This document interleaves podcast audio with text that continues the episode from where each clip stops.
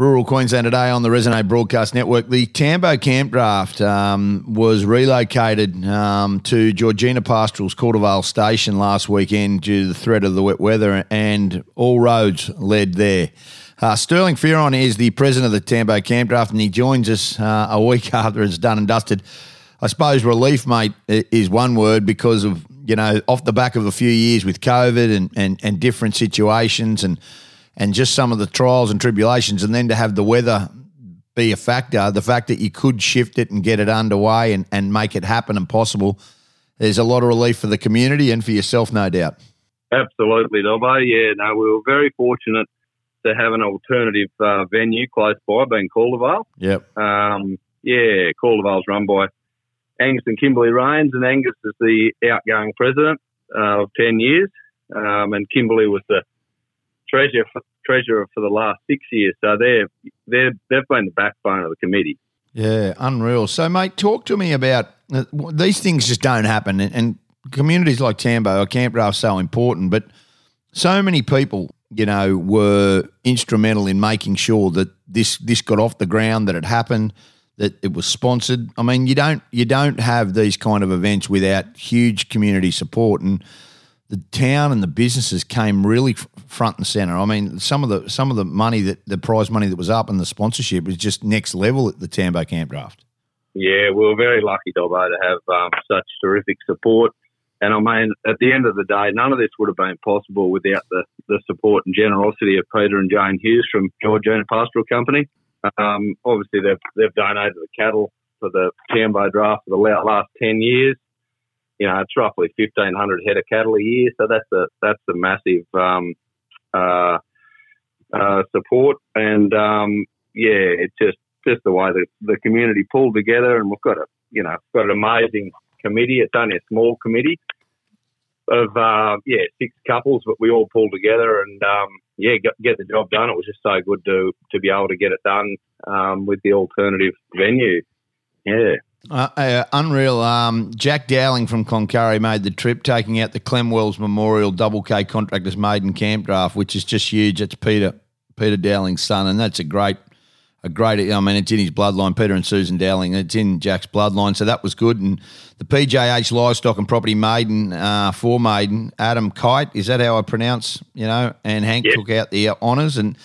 The, obviously, Georgina Pastoral Restricted Open, Augathella's Jock Weston and Roxy were victorious and in a runoff with Brendan Harrison. So Kylie McPhee from Charleville and her homebred stallion Victor continued consistent form, winning the Rural Property and Livestock Novice Camp Draft.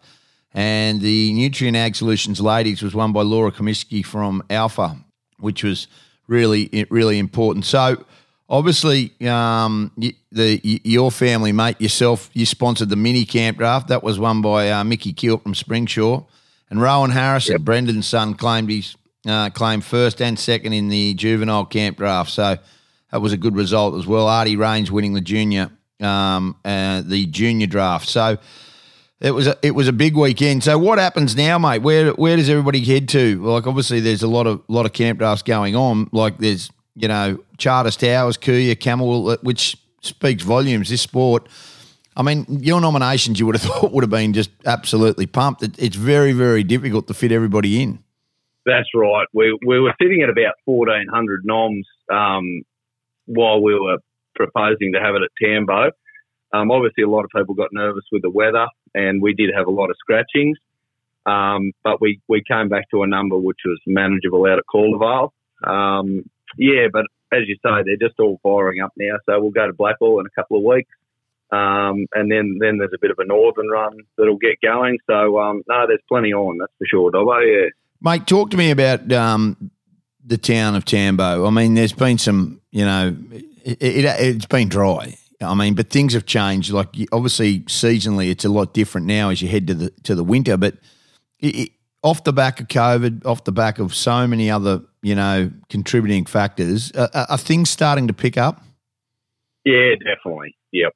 No, we've been very fortunate to have that early November rain, which, you know, we start seeing, you know, a lot of Flinders grass, and it was great to get a body of feed going then. We had a fairly dry January, February, March, but April was terrific. you know, 4 or 5 inches over the month spread out. Very good growing rain, and we've had good rain in May. Not big, you know, big flooding rain, but just good grass growing rain, and it's still quite warm. No doubt we've got a frost around the corner, but no, it's definitely evident in the community that things are turning around, and you know, there's a real optimistic outlook there. Yeah, beautiful. Hey, mate, great to chat. Mate, obviously, everybody, you guys will be part of other camp drafts, but it's bloody great that Tambo was able to get it off the ground. And a big thank you to Georgina Pastoral's, Cordevale and Angus Rains. Small world, eh? Small world. I remember meeting yourself and Angus Rains at the Renner Springs camp draft. I don't know how many years ago that was, but Jesus Christ, it was a long, long time ago, I can tell you. I reckon 1998 maybe. Anyway. Yep, no, that'd be about it. Yeah. Unreal. And look what the merry-go-round goes round. Great to chat. We'll catch up again. Thanks, Dobbo. We'll talk to you soon. Good on you. Stirling Fearon. This is Rural Queensland Today on the Resonate Broadcast Network. So good that Tambo was able to get underway last week despite the imminent rain that was predicted, and they changed locations and it was done and dusted. This is Rural Queensland Today across the Resonate Broadcast Network, Friday the 27th of May. You're with Ben Dobbin on the Resonate Broadcast Network.